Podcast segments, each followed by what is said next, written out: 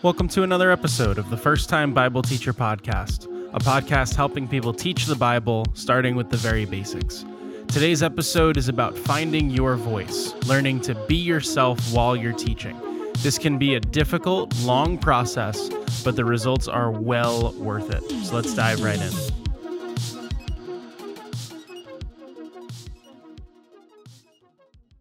I want to begin this episode by telling what may be the most discouraging story I have from my entire teaching career.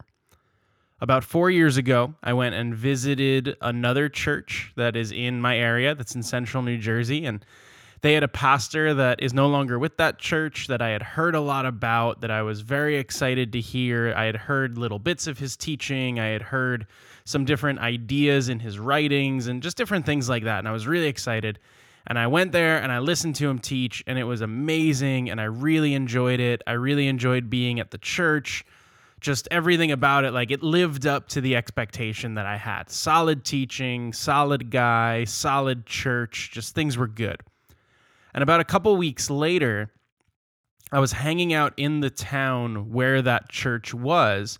And I happened to run into that pastor at a coffee shop. And I was like, oh my goodness, here he is. I, sh- I should just go talk to him and let him know about the fact that I went to his church, that I was excited for it. And I did. I told him all of that. I told him I really enjoyed the message.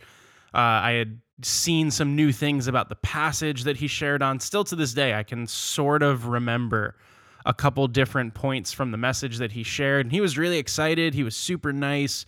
He was really helpful and just encouraging in general about, you know, me saying, you know, I've been really blessed and inspired by you as a teacher. And he was really grateful for that. And I figured it's a real quick conversation. I'm just seeing him in passing. I don't want to get in the way of his day. I'm only going to ask him one question. And the question I asked him was, How long did it take you to develop your teaching voice? How long did it take you to kind of find the way that you feel comfortable sounding when you teach? And he thought about it for a little bit and he said, Well, realistically, I feel like I'm still searching for my voice. And I remember getting a little sad when he said that. But then I remember him going on and saying, But before I really felt at all super comfortable with my teaching voice and with the way that a teaching of mind is going to sound, it was about 10 years. And I just sunk and I froze. And I was like, oh my goodness, it's going to take me 10 years to be at all good at doing this. Are you kidding me? And at that point, I was about six years into teaching, maybe seven, something like that. I forget exactly where this story fits in the timeline of my life. But I remember part of me was like, oh, good, I only have like four years to go. And then part of me was like, oh my goodness, I have four years to go. Are you kidding? Like, I just remember being so disappointed when I heard that story. It was very easy for me to be discouraged about the fact that developing my teaching voice was going to take time. It wasn't going to be easy. And to this day, I have begun to find what I think is my teaching voice. I've begun to find what I feel comfortable sounding like, what is authentically me and what is not authentically me. I've begun to decipher that, but I can back up what that guy told me. It takes years for you to really come up with what your voice is going to sound like. And it's not even that you develop your voice, it's not like I listen to the way that comedians talk about a comedic style of it took me 10 years to kind of figure out how I would pace this joke or how I would tell this story and you know, I discovered that I could add this to me like they're almost building a character. I'm not talking about crafting kind of a preaching character, but just in terms of discovering who you really are as a teacher, that takes years. And that's not something where you can cut corners and you can push your way through it real quick or anything like that. It's just something that's going to take time. This is like any other skill you learn. You can never really learn a new skill or a, particularly a new set of skills rather quickly. It's something that you just need to invest the time to develop. And preaching is going to be no different. If you want to teach the Bible, it is going to take you a long, long time to develop your voice. And in this episode, I, I have less practical advice than I normally do. And this one almost goes back to one of the first episodes that we put out about the teacher as a person. thinking about being the kind of person who's ready to teach, here I kind of come back to some of those ideas and I'm just going to think out loud essentially about my process of finding my voice and ideas in general about what it means to find your voice, starting with why you want to do that and a, a balance that you need to try to strike.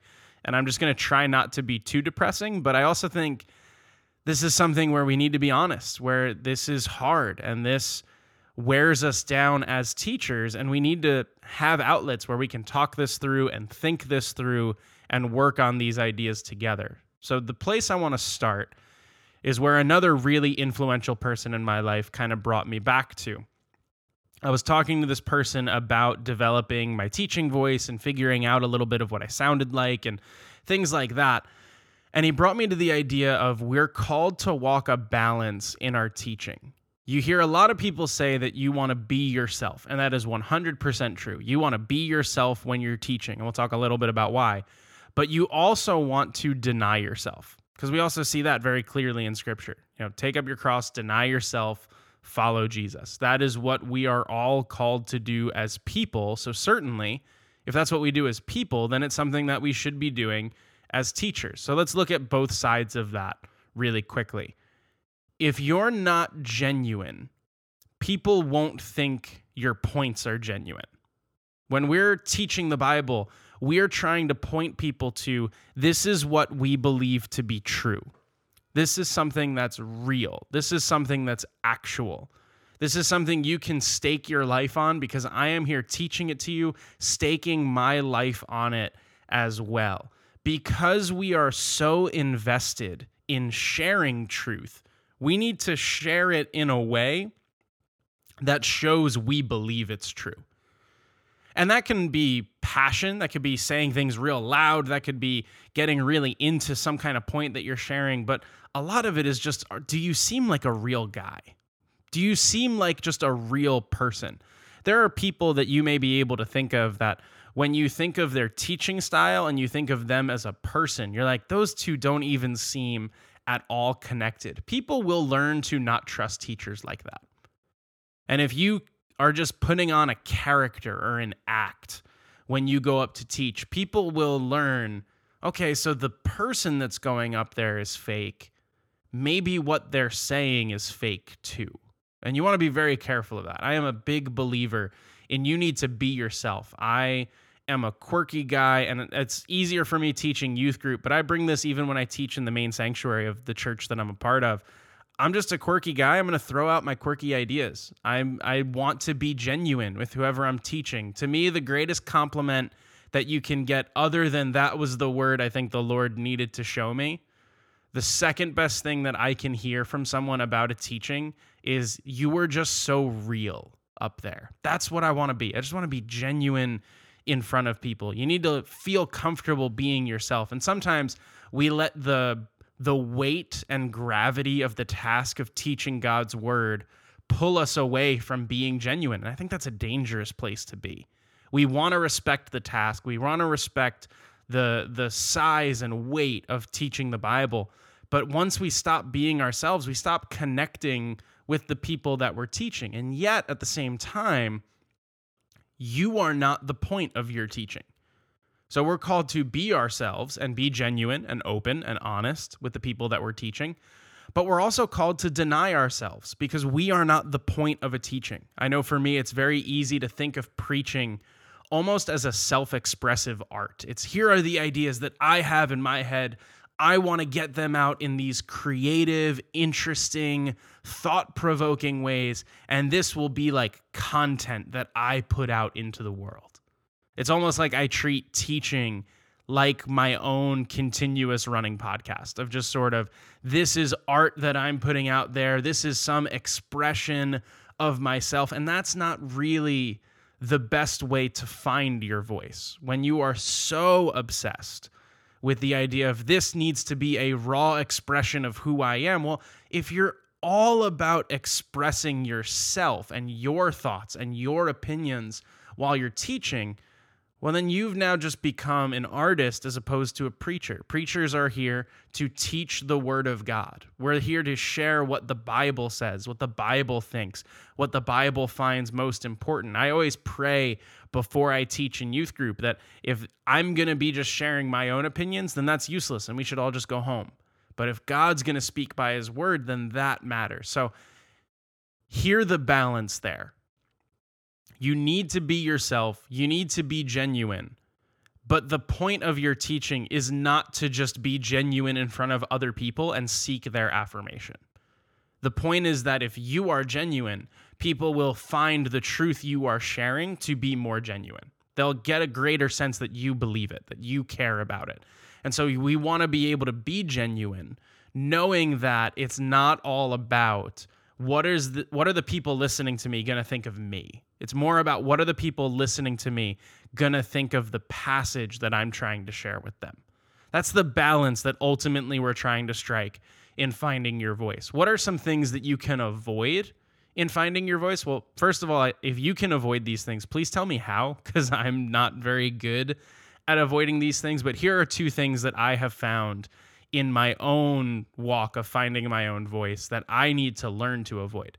The first is that your teaching does not equal your value or your identity in Christ. You are more than the things you teach. You are more than your teachings. I know for me, it is very easy to look at my own life, and if I teach well, then I think, oh, well, me and Jesus must be doing great. We must have just an awesome relationship right now. And I can judge my walk with God through the lens of my own teaching. If teachings are going well, then everything else in my walk with God must be going well. And maybe I just had a good week. Maybe the ideas just flowed that particular time. Maybe people liked the teaching or I liked the teaching because it flowed well and not because it shared real powerful life changing truth. Like we can think all sorts of different things about our teachings, they do not equal who we are. And one of the things that's so important is teaching is always separating who you believe you are in Christ with the identity of a teacher. Like when people ask me what I do, I say I am a pastor. Or if they're in a church, I might say I'm a Bible teacher or things like that. But those can't become the core identity of how we see ourselves. Once we begin defining ourselves as we are teachers, then things can get really dangerous in the way we view our voice, our teachings, our worth, those things need to stay separate. Your worth comes from the fact that you are a child of God. The thing you do is your teaching, and those are always going to be two separate things. If you start conflating those two, then finding your voice is really going to be a masked search of finding your own value. And that's never a good way to go about finding your own voice. The other thing I would say is you can't get caught up in comparison we have so much access to really talented, gifted, wonderful Bible teachers. And those other people that you listen to that hopefully inspire your walk with Christ, that inspire your own teaching, they are on different points of the path of learning their own teaching style. Where they are does not, it is not, I should say, a commentary on who you are. That's where they are. That's their place. That's their position. They have gone through a journey I am so confident you are, you just aren't getting to see. They've been walking through this whole path of figuring out their own voice. They have been hard on themselves and critical, and they have questioned and doubted. And the Lord has brought them to the point where they're able to now teach the things that you're hearing through their podcast or their website or whatever don't start looking at them and saying, well, they have a really good finished message. Therefore, they are perfect in this. No, I promise you, they are struggling with this too. They are trying to figure out the separation of finding their voice and finding their identity in Christ and having those be two separate things. That is just a tough thing for preachers to learn. And it's easy to start looking at someone else's voice and saying, oh, well, maybe I should just run with that. Well, no. We need unique teachers. We need people that sound a whole bunch of different ways. There's a lot of people in the world that think very differently and that have very different ideas about how they grapple with information. If we all taught exactly the same, we would only reach one type of person. But we need unique Bible teachers. One of the things I love about the church that I'm a part of now is that we have nine different pastors on staff. And there are really no two people that I look at and say they have the exact same style. There are very different teaching styles, there's very different thinking styles in that staff. And I love getting to hear all those different people teach because I love being reminded that teaching does not take on one voice. It is not supposed to go one way. Each of us have found things that make us unique in our teaching. And that's important. And so when you are searching for your voice, comparison can be a little helpful at first in terms of showing you things that are available options, but it'll also potentially slow you down from finding the things that make you unique as a teacher. So don't start mixing your value and your identity with what your teachings are. Those are two separate things. And don't get caught up in comparison. These are huge issues. And so I want to try to just leave you with a couple practical tips about your own teaching. First, you, you have to just try stuff. You have to just try ideas and see if they work. If you really think that you are supposed to sound this certain way, well, go for it. Try it out. See what happens. See if people respond to it see if you feel like you're putting on a show. I mean, every good Bible teacher has wonderful, amazing stories about teachings they shared that did not connect with people. There was one time I was teaching for the junior high youth group that I currently lead, but this was eight, maybe 10 years ago, something like that. And we were teaching on Revelation, and it was the scene in heaven in chapter five. I believe it's chapter five, where it's uh, everyone is standing around the throne and they're singing holy holy holy. And i made the comparison of holy holy holy and the triple dog dare from a christmas story. And i was like guys don't you see the connection? And like i tried to make a joke from this movie that meant so much to my family and literally none of the kids moved at all. It was like they all became wax figures and just were perfectly still while I thought I was doing something really hilarious and really myself. Like every teacher has stories like that.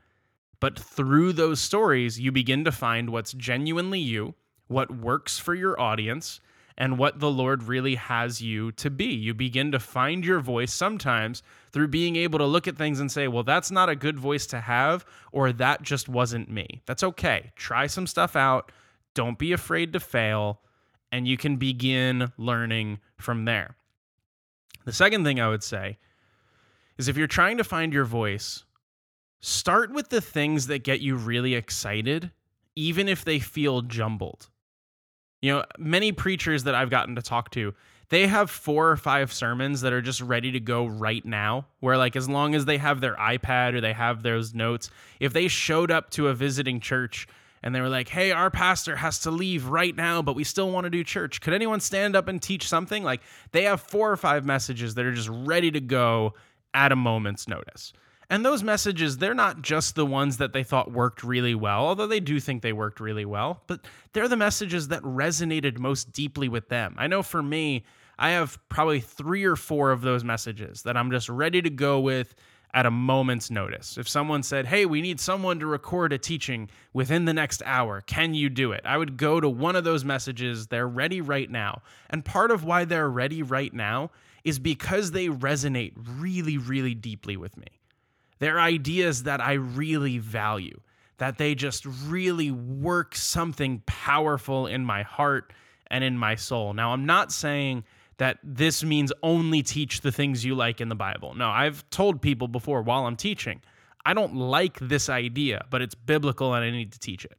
We don't get to pick our theology based on the things we like or don't like, but there may be some concepts or some things that just resonate really deep within you, and your thoughts may feel jumbled about those things. Start talking about those things even while your thoughts are jumbled. Start getting those things out, even if it's just in conversation with the people around you, because you find words often by using words. The more you talk about them, the more you stumble across a phrase where you're like, ooh, that's good. Like, I should stick with that. And you begin finding ways of speaking that are very naturally you. So go with the stuff that gets you excited and start running with it sooner rather than later. And lastly, be patient and be less critical of yourself than you're going to want to be in this process. We all want to grow. We all want to find our voice. We all want to be the most powerful teachers we can possibly be. But I think this process is a part of it.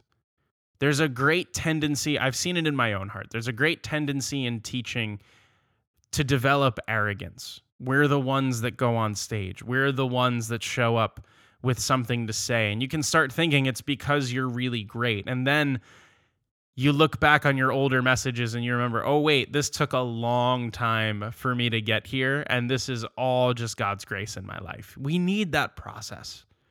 It's sort of like you can microwave something and you can make it really warm on the outside, or you could bake something and you could give it some extra time and you can more fundamentally change it into something better. Sometimes the slow process, the slow bake, really makes a difference in the long run. And when it comes to finding your voice, it's going to take time. It's going to be a slow process, but know that every good preacher before you has walked through that same process and God will be faithful. He wants to develop your voice. He wants you to be useful for Him in this element of your life, and He is going to gently and graciously walk you through that process if you'll just stay faithful and give Him the time to do it.